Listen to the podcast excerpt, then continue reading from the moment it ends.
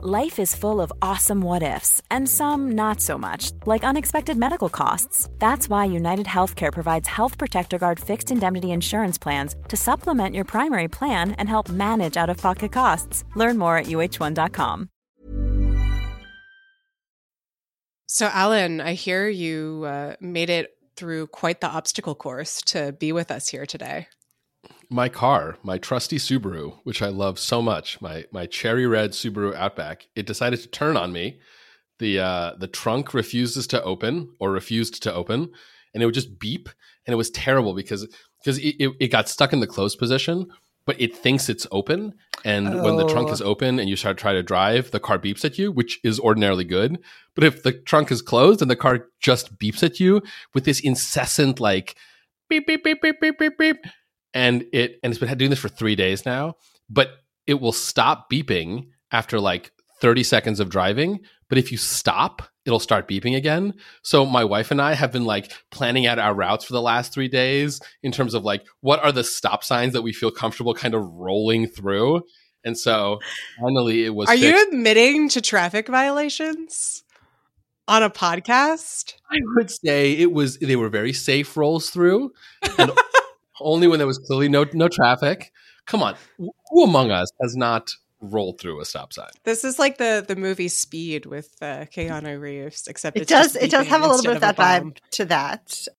Um, I will also say because Alan does not live here in Washington D.C., the uh, the stop sign camera capital of the world. Um, he does not run the same risk of very large tickets for rolling through uh, stop signs that uh, the the residents of the District of Columbia do. Just to be clear, when I say rolling through, I, I mean you drive at two miles an hour because I think like uh-huh. if you uh-huh. if you can get to two miles uh-huh. an hour, uh-huh. the car thinks you haven't stopped and therefore will not restart beeping. But I fixed the problem. It turns out they had to replace the widget in the sprocket with the thingam thingam or whatever. Um, and now uh, now I can stop at stop signs like a law abiding and not crazy becoming American.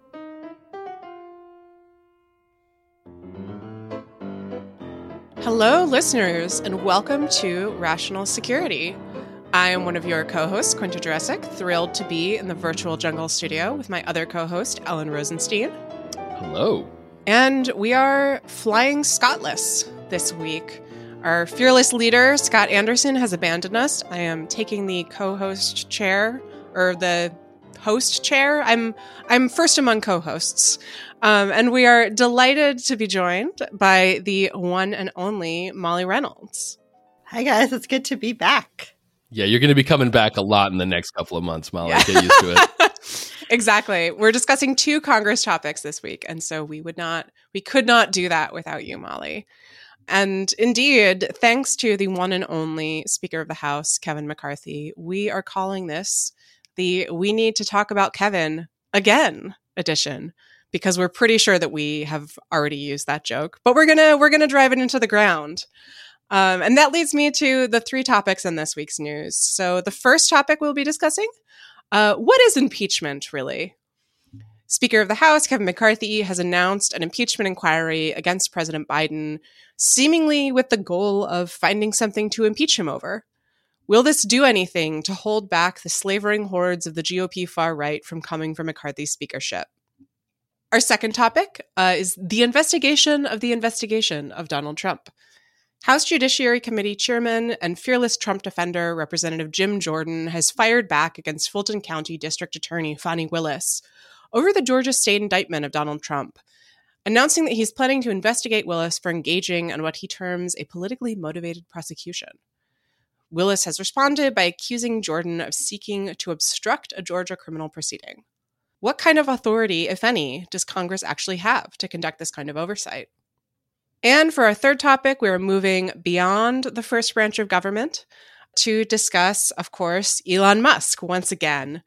A new biography by Walter Isaacson has sparked some controversy thanks to Isaacson's description of a decision by Musk to turn off Starlink coverage near Crimea to block a Ukrainian maneuver there over the course of the war. Isaacson has, to some extent, walked back his own reporting on this, but the incident still raises questions about Musk's influence and power on the global stage and his ability as a private actor to shape the course of war. So, for our first topic, Alan, let me hand it over to you. So, as I was telling Molly before we started recording, uh, one of the things that I, I love whenever Molly makes an appearance on Rational Security, beyond, of course, her expertise and her wit and just general delightful smile, uh, is that because Molly Reynolds knows literally everything there is to know about Congress, it makes my job as the person introducing these topics very simple because I can just turn to Molly and say, Hey, Molly, so what's going on here? So, Molly, what's going on here? Uh, what what exactly is it that Kevin McCarthy did? Uh, my understanding is that usually when the House wants to impeach the president, there's an actual vote by the House to start an impeachment inquiry, and that Kevin McCarthy, as recently as two weeks ago, said that that's was going to be how it was going to be, uh, and then yet in last, you know, on Tuesday, he just directed the House to begin an impeachment inquiry, whatever that means. So, what does that mean, and why did he do it? Sure. So, yes, um, we're recording this on Wednesday. Earlier this week, Kevin McCarthy had a press conference and he said that he was directing uh, relevant House committees to uh, open an impeachment inquiry uh, into President Biden. This is, in a lot of ways, very similar to a press conference that Nancy Pelosi held in September of 2019, doing exactly the same thing. Notably, several weeks after Pelosi's version of this press conference, the House did have a formal vote to open an impeachment uh, inquiry in the first impeachment of President Trump. All of the reporting this time around uh, indicates that Republicans do not plan to do that. I think in large part because it is not at all clear that they have the votes within the Republican conference to adopt a resolution formally starting an impeachment inquiry. There are a number of um, folks who have said publicly that they are not convinced that it's the right thing to do at this juncture.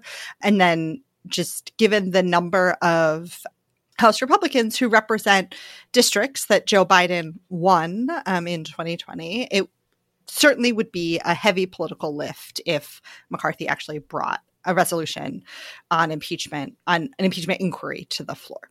So there are sort of a couple questions that flow from this. One is Does it matter? Like, does it matter what Kevin McCarthy did yesterday is unlikely to involve a vote of the full House? And this is, as you might expect, sort of a complicated question. On one hand, there and there's a lawfare piece um, that I wrote with our former colleague Margaret Taylor in 2019 on this question. There are a number of powers that House committees now have as kind of a matter of course, particularly around subpoenas, that in previous decades they did not have kind of inherently as part of the rules of the House. And so it used to be that if a House committee wanted to do a really vigorous investigation that involved issuing a lot of subpoenas, they needed particular authorization from the House to do that. That's no longer true. Now, if a House committee wants to issue a subpoena, it doesn't need to go to the full House to do that. That uh, power has evolved in the House over time. And so, on one level, there are lots of reasons why back in the day, you would have needed a special resolution to authorize an impeachment inquiry that you no longer need because House committees just have more investigative powers than they used to. So, on the other hand, there is this argument that somehow impeachment and impeachment, as started by a resolution with a full vote of the House, is somehow different from regular oversight. And there is um, a OLC opinion that was released or kind of uh, drafted in January 2020 that makes this argument that says that the House does actually have to have a formal impeachment vote on a resolution um, authorizing an impeachment inquiry for the subpoenas that flow from that to be valid, because again, they are somehow qualitatively different than regular subpoenas. Um, I am skeptical of that argument but it is out there. And so there there is i think an open question as to like does this matter? So that's kind of a substantive discussion. And then, like politically, why does it matter that Kevin McCarthy is came out and did this? Um, I think he thinks that this might help mollify some of his more reactionary members on the right end of his conference. Um, I think we saw pretty quickly that that does not necessarily appear to be true, that they are still unhappy with various things about Kevin McCarthy and how he is leading um, the House Republicans, and so it's not um, it's not clear to me that as a if if part of the choice to announce this this week was to try and bolster his political standing, it's not really clear to me that that's working. Yeah, so there, there's a lot in there and a lot to, to draw out. I, I want to focus for a moment on the allusion or the reference you made to the OLC opinion released back in during the first Trump impeachment, in which DOJ, as you said, said that absent a, a you know official House vote beginning an impeachment inquiry, these subpoenas sort of are null and void or, or whatever. This has been going the rounds in the press as kind of a you know haha against Republicans because you know an opinion from a Trump OLC is now going to help Biden and the idea, I think, is that in the absence of a House vote, the you know Biden officials should not feel compelled uh, to cooperate with uh, whatever that these House committees do in terms of investigating uh, Hunter Biden and Joe Biden and all that sort of stuff. And I actually am curious if you think that helps or hurts the impeachment effort, because on the one hand, you could say, well, obviously, if the White House doesn't cooperate, then the impeachment doesn't get the facts it need the impeachment inquiry doesn't get the facts it needs and so that harms the impeachment inquiry and helps biden. But you could also say this isn't actually about like collecting facts. This is about waging this weird political fight. And if the biden administration has to choose between or if the biden administration decides to take advantage of this opinion from the trump OLC and not cooperate, it actually kind of almost helps the impeachment because then they can remain fact free, which is kind of where they're most comfortable, and can still yell and scream about how the White House isn't cooperating. I mean, I, I and I guess the more general question is like, should we even think about this as a normal impeachment, given that it doesn't seem to be trying to do the things that normal impeachment is trying to do, which is like figure out what actually happened. E- even though I should also say, like to all the you know Biden apologists, like the Hunter Biden thing, like does not seem great as a general matter, even though I don't think it rises anywhere near an impeachable offense. Yeah, I can't believe that we elected Hunter Biden as Touche, Jurecic. No, but seriously, just to add one point onto that, I mean, I, Molly, I'm interested in what you think about this. I've been kind of irritated at the horse race political coverage of all this because it seems like it's devolved very quickly into what does this mean for McCarthy, which is like an interesting and important question for reasons we'll talk about. But like typically when someone is impeached, there's like a reason whatever you think of the reason, there's like a thing that they did. Whereas in this, it seems like it's vibes, and the vibes are not even particularly well defined, right? The vibes are like Hunter Biden engaged in some influence peddling. Question mark, question mark, question mark, question mark. Yeah, so there's a lot here. Just like Alan said, there's a lot in my um, initial comments. I think one, uh, in like slight defense of the kind of horse racy coverage of this, I mean, I think part of why the coverage has gone in that direction immediately is because fundamentally, like, I read this as being about Kevin McCarthy's political problems. Like part of why this is happening now is because I think Kevin McCarthy is trying to solve a political problem. So we should probably talk about whether or not that's going to work, um, particularly because the political problem is actually ultimately a problem about funding the government, which is something about which we and everyone else do and should care deeply. That's one thing I'd note. The other thing I'd raise is like you both used a version of the phrase like normal impeachment or usually when we have impeachments. And I think we need to take a step back and think about, well, like how has this evolved over time? and like the approach to the impeachment power. Um, there is a. will um, point folks to a um, piece on lawfare from last November by our collective dear friend Brian Kalt um, called "We Live in an Age of Futile Impeachments," and that's futile like unsuccessful, not like of the of the feudal system. That would be kind of um, that would be kind of awesome, though. yeah, I don't know what that would look like. The the, the, the, the peasants put the baron on trial. yeah. But anyway, so but this is is one of the um, arguments that Brian makes essentially that we've had this evolution um, because of our political system in how Congress thinks about its impeachment power to to the point where like maybe what we thought of as normal impeachments pre-Trump may just not be a world that we're we're living in anymore. And the last thing I'll say to come back to sort of Alan's first question about how should we think about the OLC opinion is that I think fundamentally as an institutional matter, like the House should not care what OLC should not care is probably an uh, uh, an overstatement, but the House is not bound by what OLC thinks about this, and they should continue to pursue their over. Like, even if I think that the this impeachment inquiry is largely in bad faith and fact free, like institutionally, the House does not have to listen to the Department of Justice in how it organizes its rules for and processes for proceeding on um, on impeachment. And while I think there's there is an open question of like what the courts would say about this if we if folks tried to start litigating it, the House under the Democrats like did not proceed in line with this OLC opinion. And like, there's no institutionally, I don't see why a Republican led House should either, because this, for me, a lot of this is a matter of like congressional power.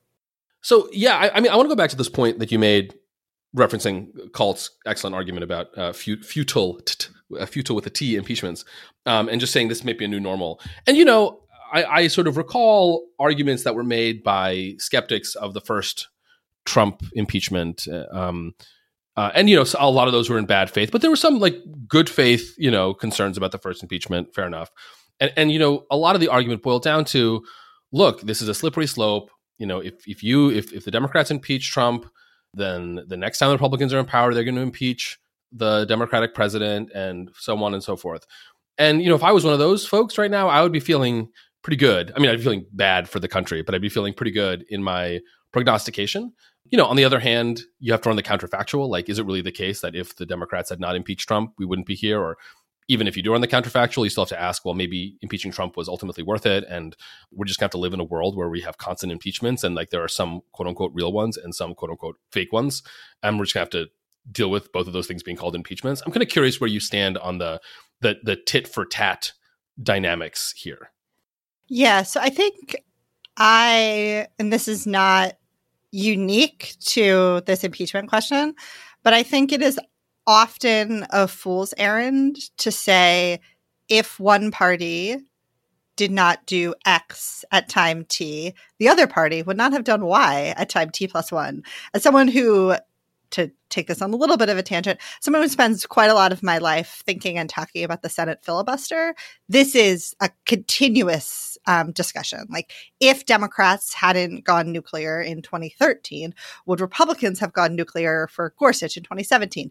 And I think to me, history tells us that a party will do a thing when they have the votes and think it's important enough to do the thing and they won't do the thing when they don't have the votes or don't think it's important enough and um and so that's that's sort of how i i read this i mean as a as a um uh, again as someone who just like puts this in a broader context of how parties interact um, in Congress. Um, I do think this notion that we have less clarity in this particular moment around like what it is that Biden is alleged to have done that would rise to the level of impeachment is an important distinction. But the other, and then I guess I'll just say one last thing is that I think sometimes we can also forget that like it took House Democrats much longer in 2019 than many people, both within the House Democratic Caucus and outside of the House Democratic Caucus, wanted it to to get to. Quinta is raising her hand. Uh, to get to so many, so many weeks of outrage. Uh, to get to impeachment, and I, for me, one of the things that that really underlines is the way in which impeachment is fundamentally a political question. And I don't mean that in like a pejorative way. I mean that in a like, you have to get the votes. but so at the end of the day, like impeachment is what and when a majority of the House of Representatives wants to pursue it. And I think we can ask questions about whether it is constitutionally and um, substantively different than other powers of the House but it's still fundamentally a question about what does a majority want to do and when. Yeah, so speaking of majorities, I mean there there's some weird dynamics here, right? Because as you said, McCarthy's jumping into this without a vote. My understanding is that probably the reason that he hasn't wanted a vote is that it's not totally clear that he would get a majority. Yeah, certainly not clear that he would get to a majority without making some part of his caucus, including the part that is most electorally vulnerable, quite angry along the way. Right. And so, and then there's this additional question of, you know, what's going to happen if they engage in an impeachment inquiry, however, we're defining both of those words. What ends up happening if they do decide that at some point they need to, you know, move forward with uh, impeachment itself or some other set of processes that are related that will require a bunch of Republicans to take really, really awkward, uncomfortable votes. Like, does this actually solve any problems? Or because it seems more like it just creates like 10 more problems. And, and just to add a, a quick, a quick question on that, I mean, is impeachment inevitable? I mean, Quinta, Quinta's question suggests that, well, maybe at some point we'll have to think about it. Um, you know, there's another school of thought um, that's you know flying around Twitter or X as it's called. I'm not going to call it X. I'm calling it Twitter forever. And look, X. at some at some point it's going to go bankrupt, and then someone will buy it and obviously rebrand it Twitter again. So I'm just going to keep calling it Twitter. Um, there's a lot a lot of speculation on Twitter that like at this point the the House has essentially committed itself to impeaching Joe Biden, and I'm curious if you think that's true. Yeah, I mean, so it is. I think we're going to talk a little bit more about Jim Jordan in a uh, oh, we but, will, uh, dear listener. We will. But I'll admit that it is kind of hard to imagine if this comes to the Judiciary Committee, Jim Jordan just saying, you know what? I'm gonna let this pitch go by. Like not not gonna not gonna swing at it. So that is. I feel like that's, that's the wrong one... sports ball metaphor given Jim Jordan. He has to be like, "This is the punt I will whiff." I don't know. Isn't isn't he do football sports ball? No, uh, he's a uh, wrestler. He's a wrestler. Oh, he's a wrestler. This he's a wrestler who, who, reportedly enabled sexual abuse. Well, I knew that part. Just, and despite having, despite having grown up in a part of the country where um, high school wrestling is a big deal, I will admit ignorance to like wrestling terms. So I'm not going to try to uh, to work a metaphor there. So I think that's that's a real consideration here. Like, will Jordan just kind of let this let this die? I think I think generally, one other dynamic that's really important to consider in the context of the impeachment inquiry specifically, and then in the general operations of the House Republican Conference, including their efforts to avoid a government shutdown, is that there's some part of the conference whose sort of whole reason for being is to be mad about things. Sometimes that anger is directed at Kevin McCarthy. Um, and so you sometimes hear folks criticize both parties um, for not taking smaller wins when they can get them because they want to keep issues alive um, for campaign purposes. And to me, there's like a little bit of that going on here too. It's like, when would they actually want to get to the point where they do the actual impeaching as opposed to just continue talking about impeachment and having hearings that they say are a part of an impeachment inquiry to like keep this issue which they seem to care quite a lot about on the front burner. And i, I don't know what the timing is. Um, and then the last thing i'll say because someone will want to know about this is my least favorite discourse is the what is an impeachment inquiry actually discourse. My second least favorite discourse is can the Senate not have a trial if the House impeaches the president?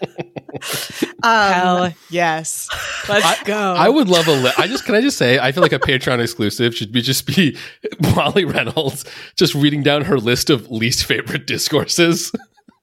They're all extremely niche, but they all um, I, I I have a lot of feelings about them. Um, and like the short answer to that question is again, like the Senate there's a whole host of ways that the Senate could probably dispense with an impeachment that came over from the House, short of having a full trial if there are enough votes to do so. But it does, I, I bring this up though, because one of the other things you um, have started to see reporting on is like whether Republican senators are really jazzed about doing this? Um, and the answer is some of them appear to be not especially excited about having to do this, um, in part because, and again, we can like talk a little bit more about the relationship between this and the coming possible government shutdown, is that like Republican senators by and large are more interested in like doing appropriations bills and making sure that funding to Ukraine still flows um, and all sorts of things. And so it doesn't seem like, at least some of them don't seem super excited about having to pursue this, either politically, substantively, um, or both. So, Molly, we are headed for a potential government shutdown in October. I emphasize potential because you, of course, uh, predicted uh, I did. I won. Security. I won the you hot won, take contest. Yeah. You won the hot take contest with your prediction that there would not be a shutdown. Would you like to amend your remarks, Dr. Reynolds, in light of the impeachment? uh, that's, that's my question. But sorry, quick, quick, well, you finish your question. Sorry. Let, yeah, let me let me set this out because I. So I do think it, it would be useful to sort of take stock of where we are in terms of the potential of a shutdown and why McCarthy seemingly thinks that this move might help him avert that. Um, and if it actually will, if this kicks the can down the road, essentially how these two things interact. Yeah. So I think it's important to remember that the same people in the House Republican Conference who are agitating most for impeachment, I should say exactly the same. Many of those same people are also the same people who are agitating the most for a government shutdown and their minds, like, or I should say, their willingness to vote for something that could actually pass the Senate and be signed by Joe Biden that would avoid a government shutdown, like those votes are not going to change because Kevin McCarthy said they're going to do an impeachment inquiry. Like they were never going to vote for a continuing resolution um, to keep the government open past October 1st that the Senate would also vote for and that Biden would also sign. And they're not going to do so now just because Kevin McCarthy said we're having an impeachment inquiry.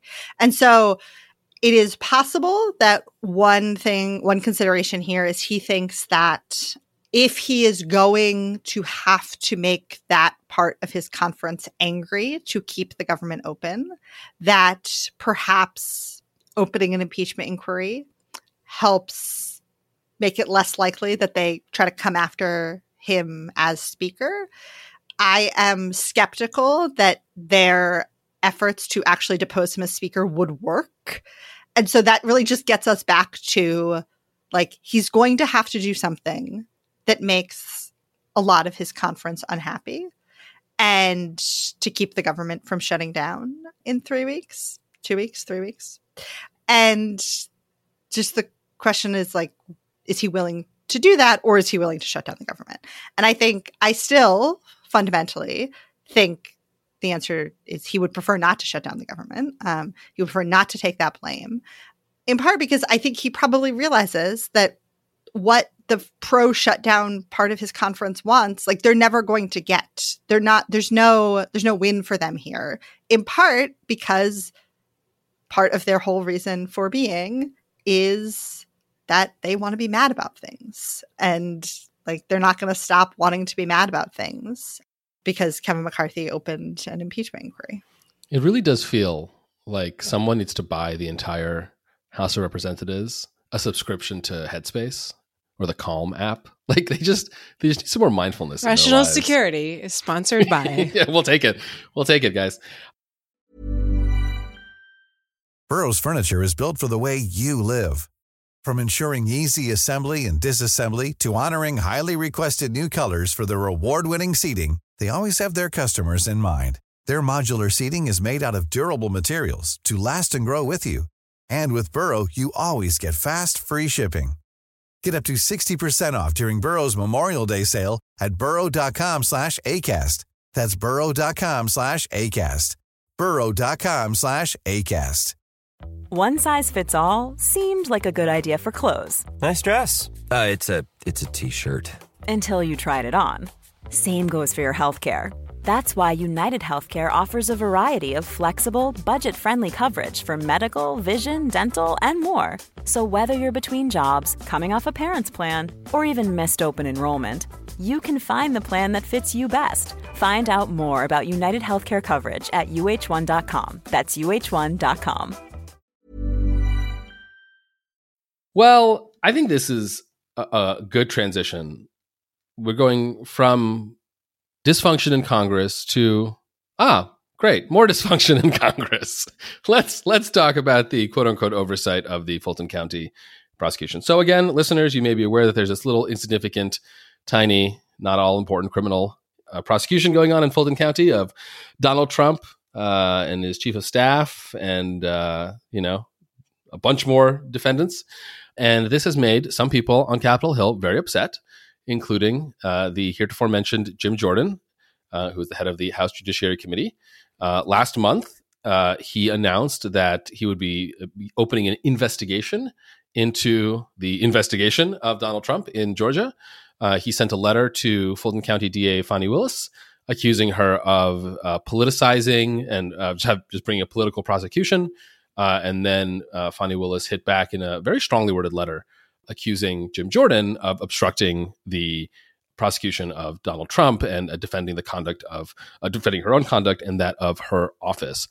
So the first question, and again, right back to you, Molly, what in principle can Jim Jordan and the House Judiciary Committee do, um, either in a quote unquote oversight role, if you want to sort of treat them as good faith actors, or in an obstruction role, if you don't want to treat them as good faith actors, of the Fani Willis prosecution or Fani Willis's prosecution of Donald Trump or just of state prosecutions generally. It's sort of unclear what levers these people can pull, except for writing really mean letters to one another.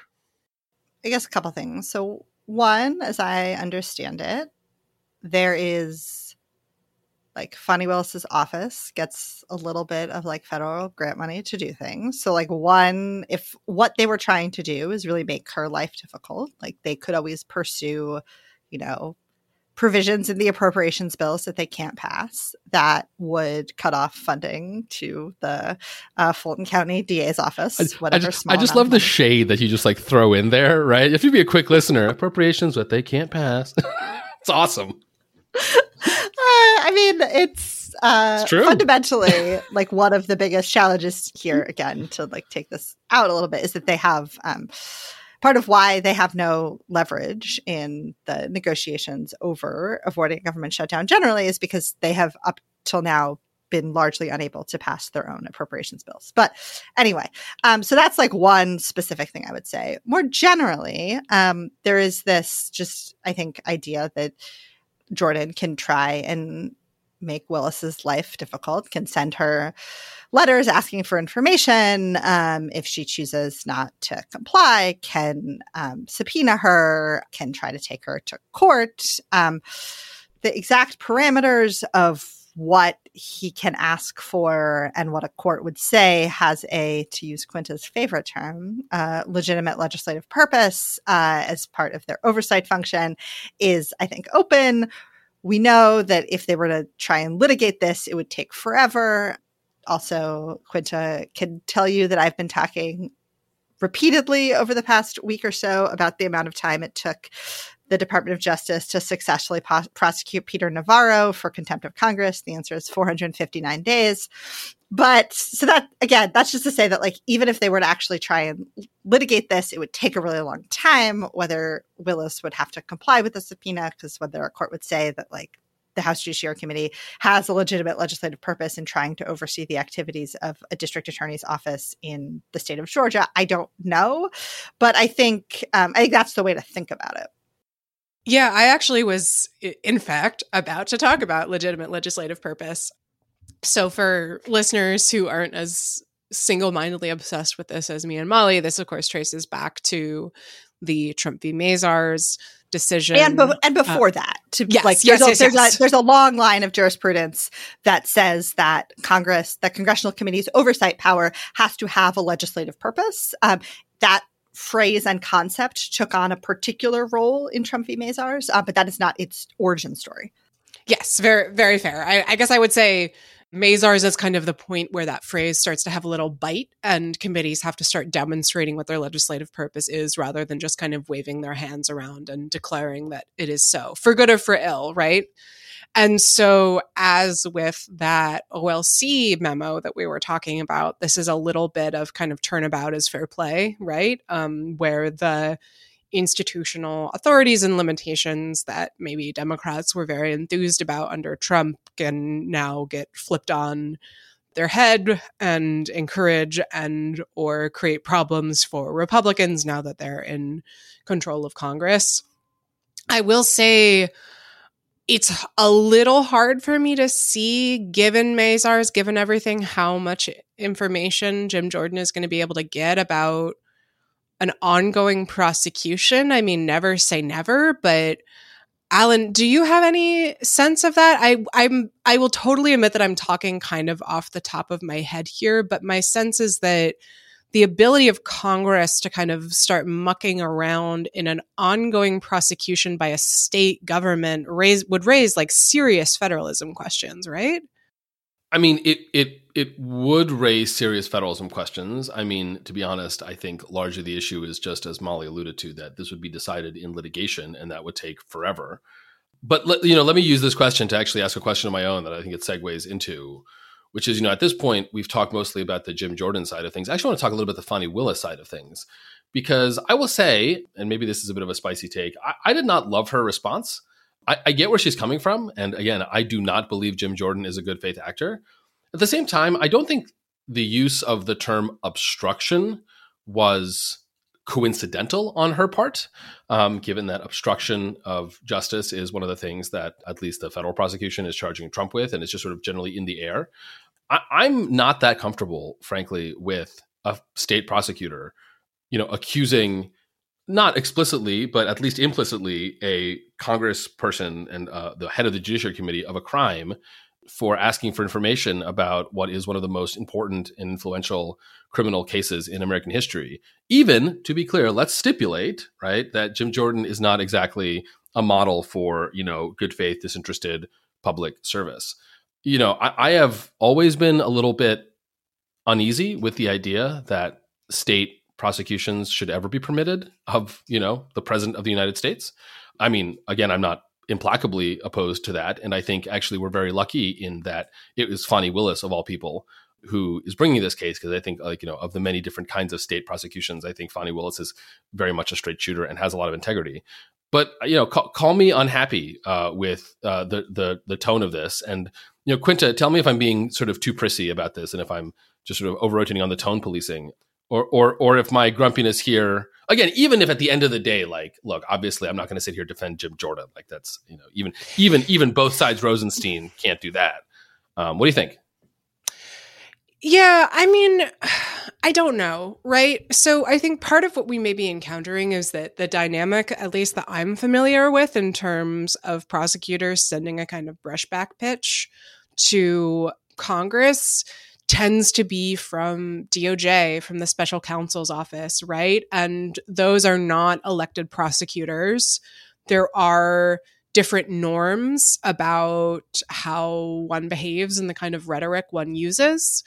And, you know, folks at DOJ, I'm sure, would like to think that that is in part what makes them superior to their state counterparts. Um, but whether or not you accept that, I think that that is part, you know, like I would expect uh, some kind of letter from, you know, Jack Smith to be very settled and sober and not include things like those who wish to avoid felony charges in Fulton County, Georgia, should not commit felonies in Fulton County, Georgia, which is a, a line that Willis includes. I mean, which it's, is, a good, it's, a, it's a good, it's a good line. It's a good line. She's not wrong. She also at one point suggests that Jim Jordan can purchase a guide to the Georgia RICO statute for a cool $249 uh, because he is not a member of the Georgia bar.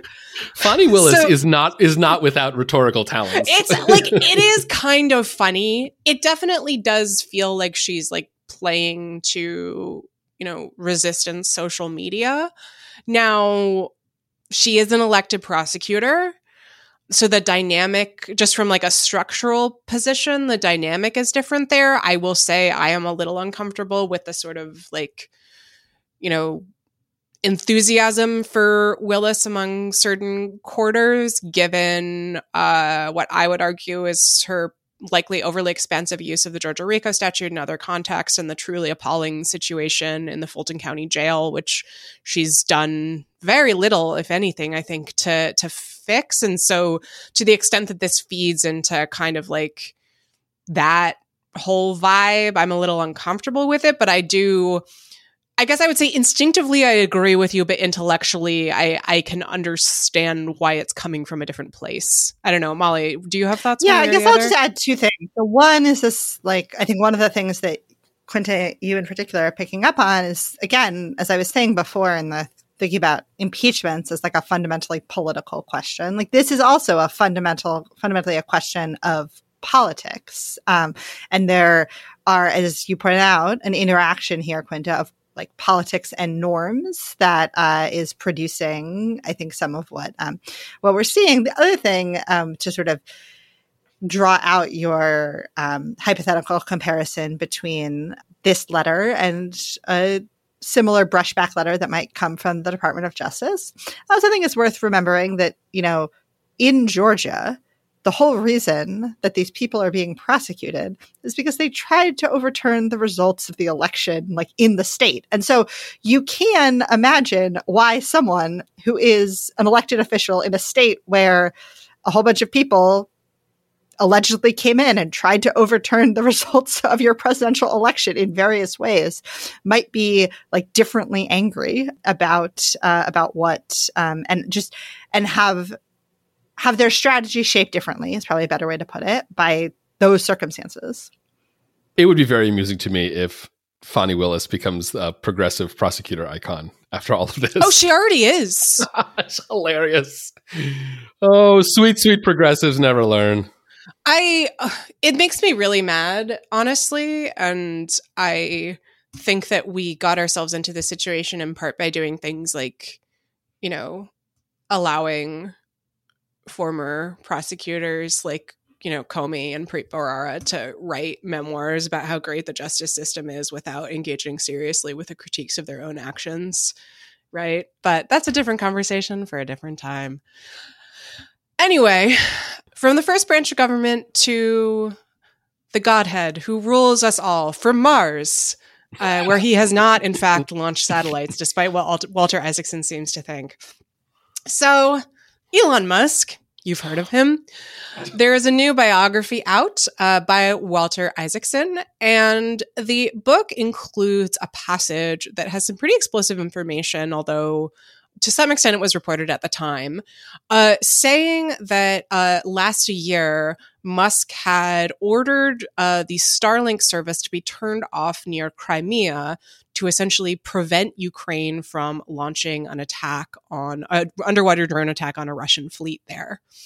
When this was published in an excerpt, it created uh, quite a hubbub um, and actually led to Isaacson walking back his statement by saying that uh, it wasn't that the service was enabled and Musk turned it off. It was that it had already been turned off and the Ukrainians didn't realize that or asked him to turn it back on and he refused. So, setting aside the question of accuracy and biography, because I think we can go down many, many rabbit holes there. I do think that this, you know, raises a lot of questions on topic that we talked about the other week when it comes to the uh, particular and unique power of Musk as this figure who is not just wealthy, uh, not just in control of a major social media platform, but has a pretty extraordinary influence over global connectivity and communications and how that enables him to kind of play a role in the prosecution of a major war. Um, so I believe that Isaacson excerpt has a there's a bit where Musk kind of texts a Ukrainian minister and says, "You should really think about negotiating with Russia." Like, thanks, man. We appreciate it. So, Alan, what what do you think about this? You're currently sitting with your head in your hands. so I'm I'm sitting with my head in my hands because I'm about to do something that I just I'm not I don't want to do, which is defend Elon Musk. So I, I want to zoom out for a second. Oh no! Talk, uh, oh no, indeed.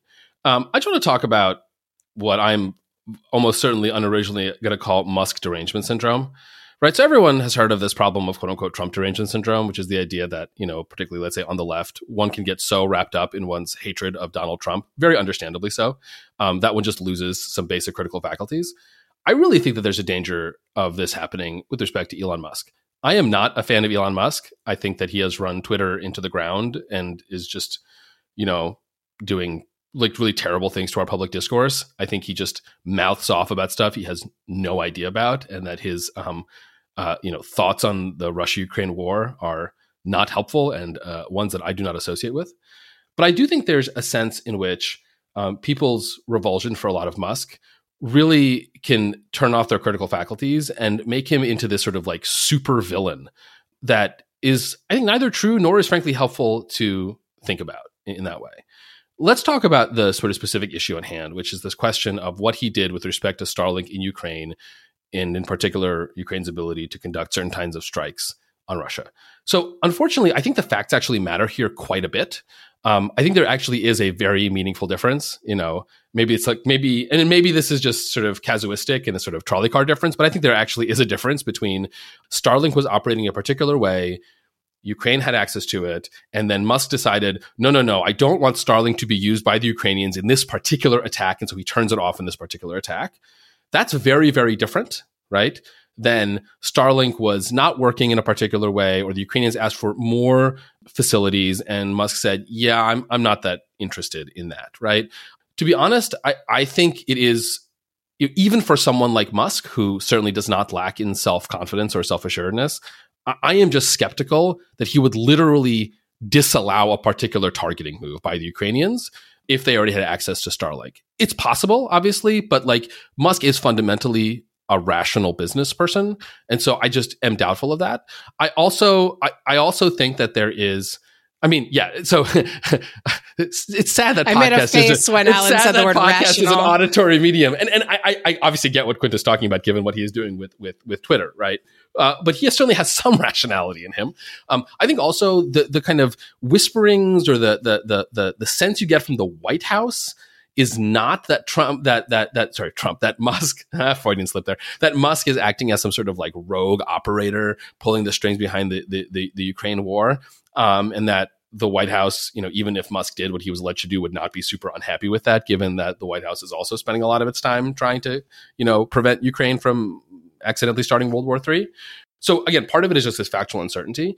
But I think the bigger problem here is this framing that like it's Musk's job to help the Ukrainians prosecute the war to the fullest possibility because he happens to have Starlink. Like it's just not. Like it should not be a private individual's job to engage in uh, a decisive role in like a profound military conflict.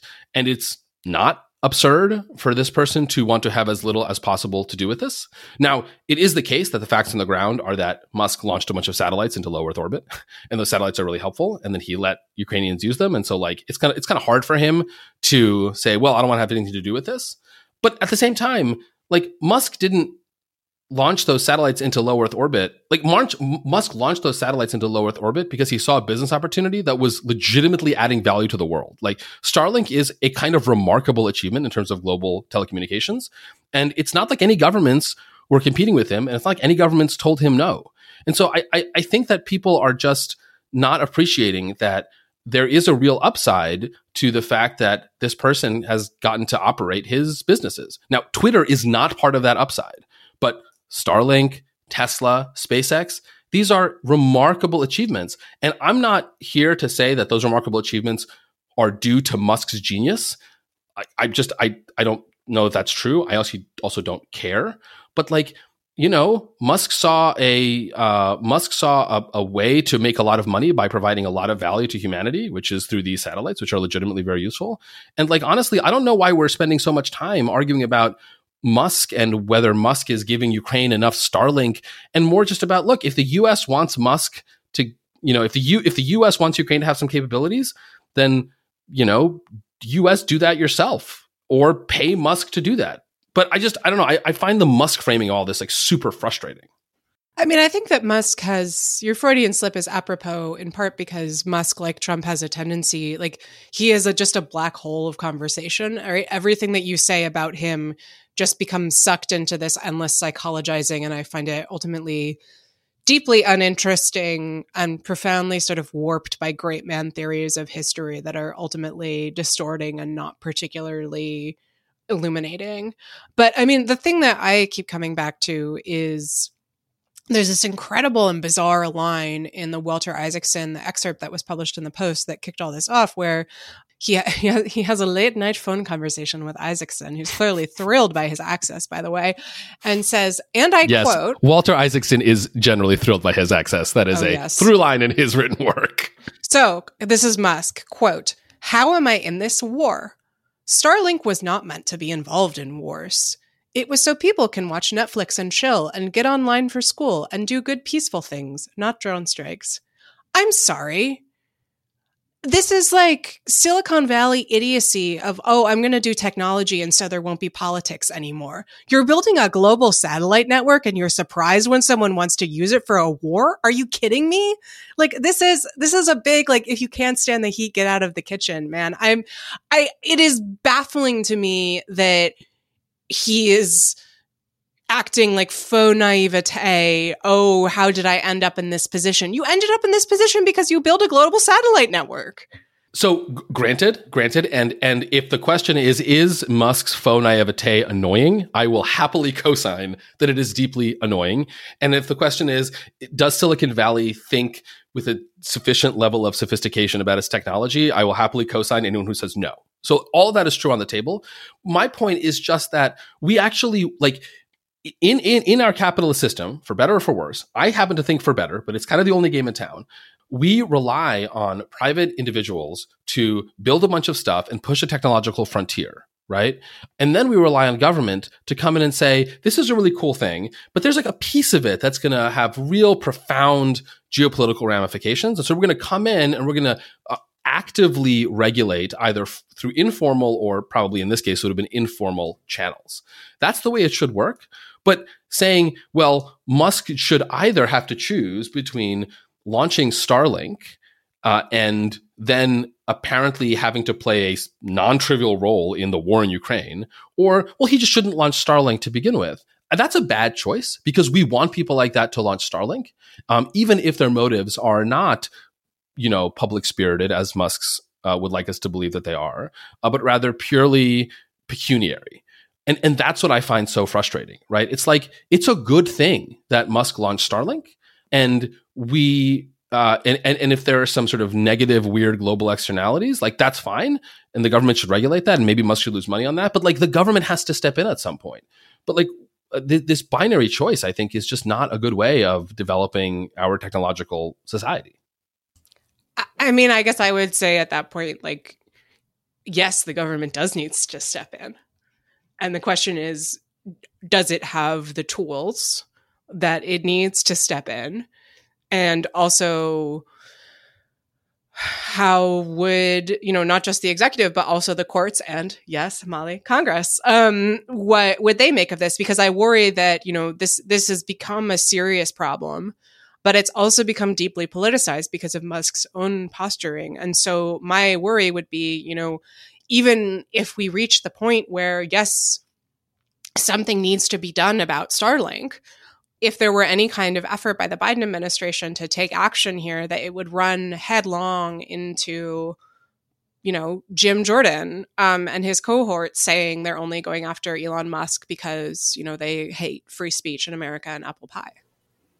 Yeah, I would just, I don't have much to add here except to say that the last thing the efforts to keep US aid to Ukraine flowing needs is like a derailing of that debate by attaching Elon Musk and his politics to the question of like what should the US be doing in Ukraine. I think that there is um a topic we didn't talk about when we talked about government funding is the prospects for another round of robust um, aid to Ukraine um, this fall, and I think that is that's like another issue in this big stew of um, of issues, and I think that um, it is in part being uh, like kept on track by Mitch McConnell, for whom this seems to be very important, and he's been very successful at keeping House, uh, excuse me, Senate Republicans together on this issue. But I think um, if you are a person who cares about that, um, you really don't want like the Musk story getting attached to the debate over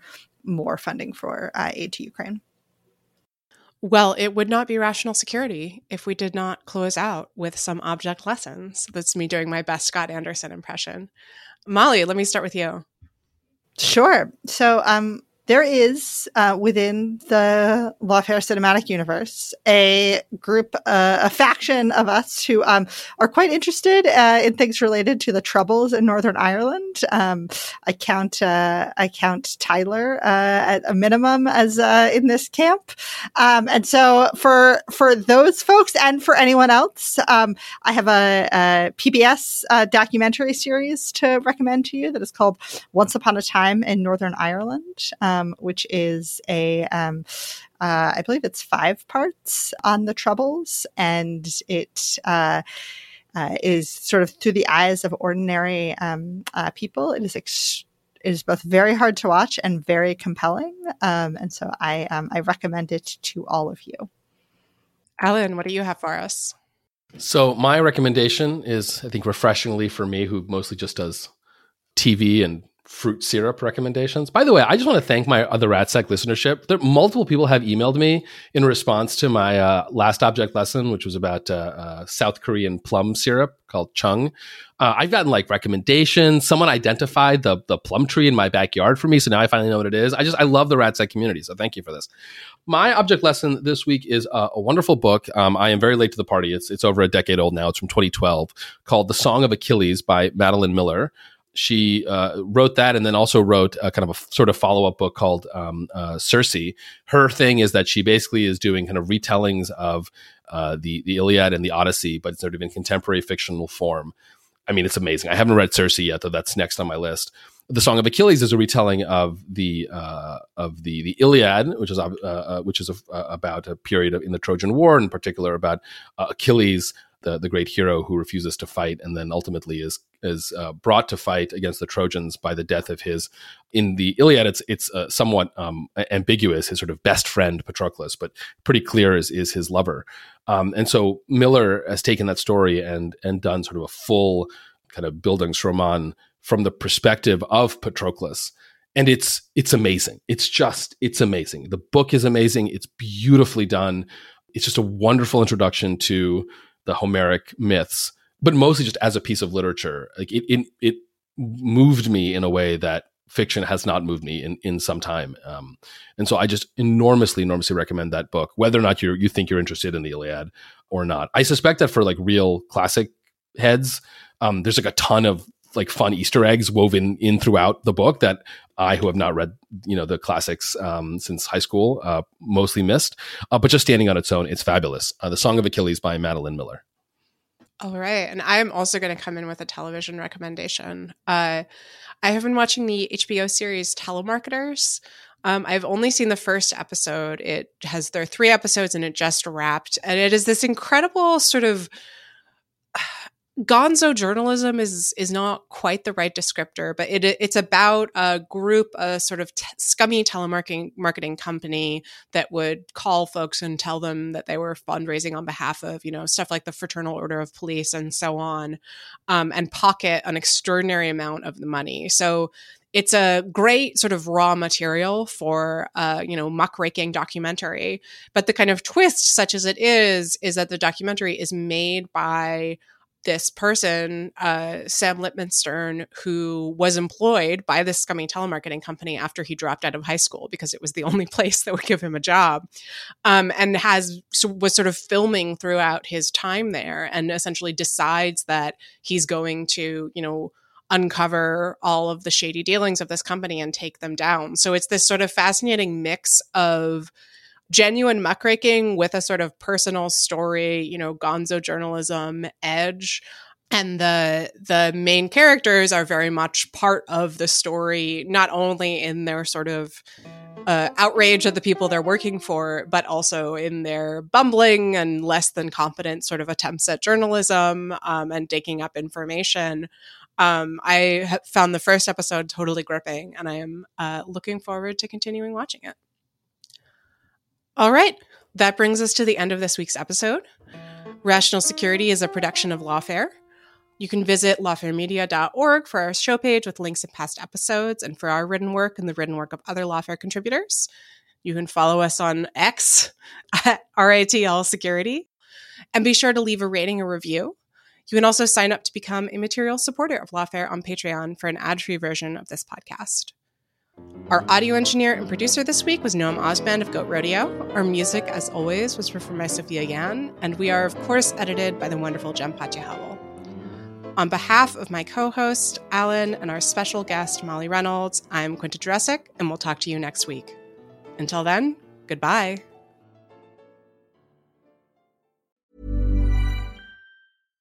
This message comes from BOF sponsor eBay. You'll know real when you get it. It'll say eBay Authenticity Guarantee. And you'll feel it. Maybe it's a head turning handbag, a watch that says it all, jewelry that makes you look like the gem, or sneakers and streetwear so fresh every step feels fly. eBay gets it. So look for the blue check mark next to that thing you love and be confident that every inch, stitch, sole, and logo is checked by experts. With eBay Authenticity Guarantee, you can trust that feeling of real is always in reach. Ensure your next purchase is the real deal. Visit eBay.com for terms.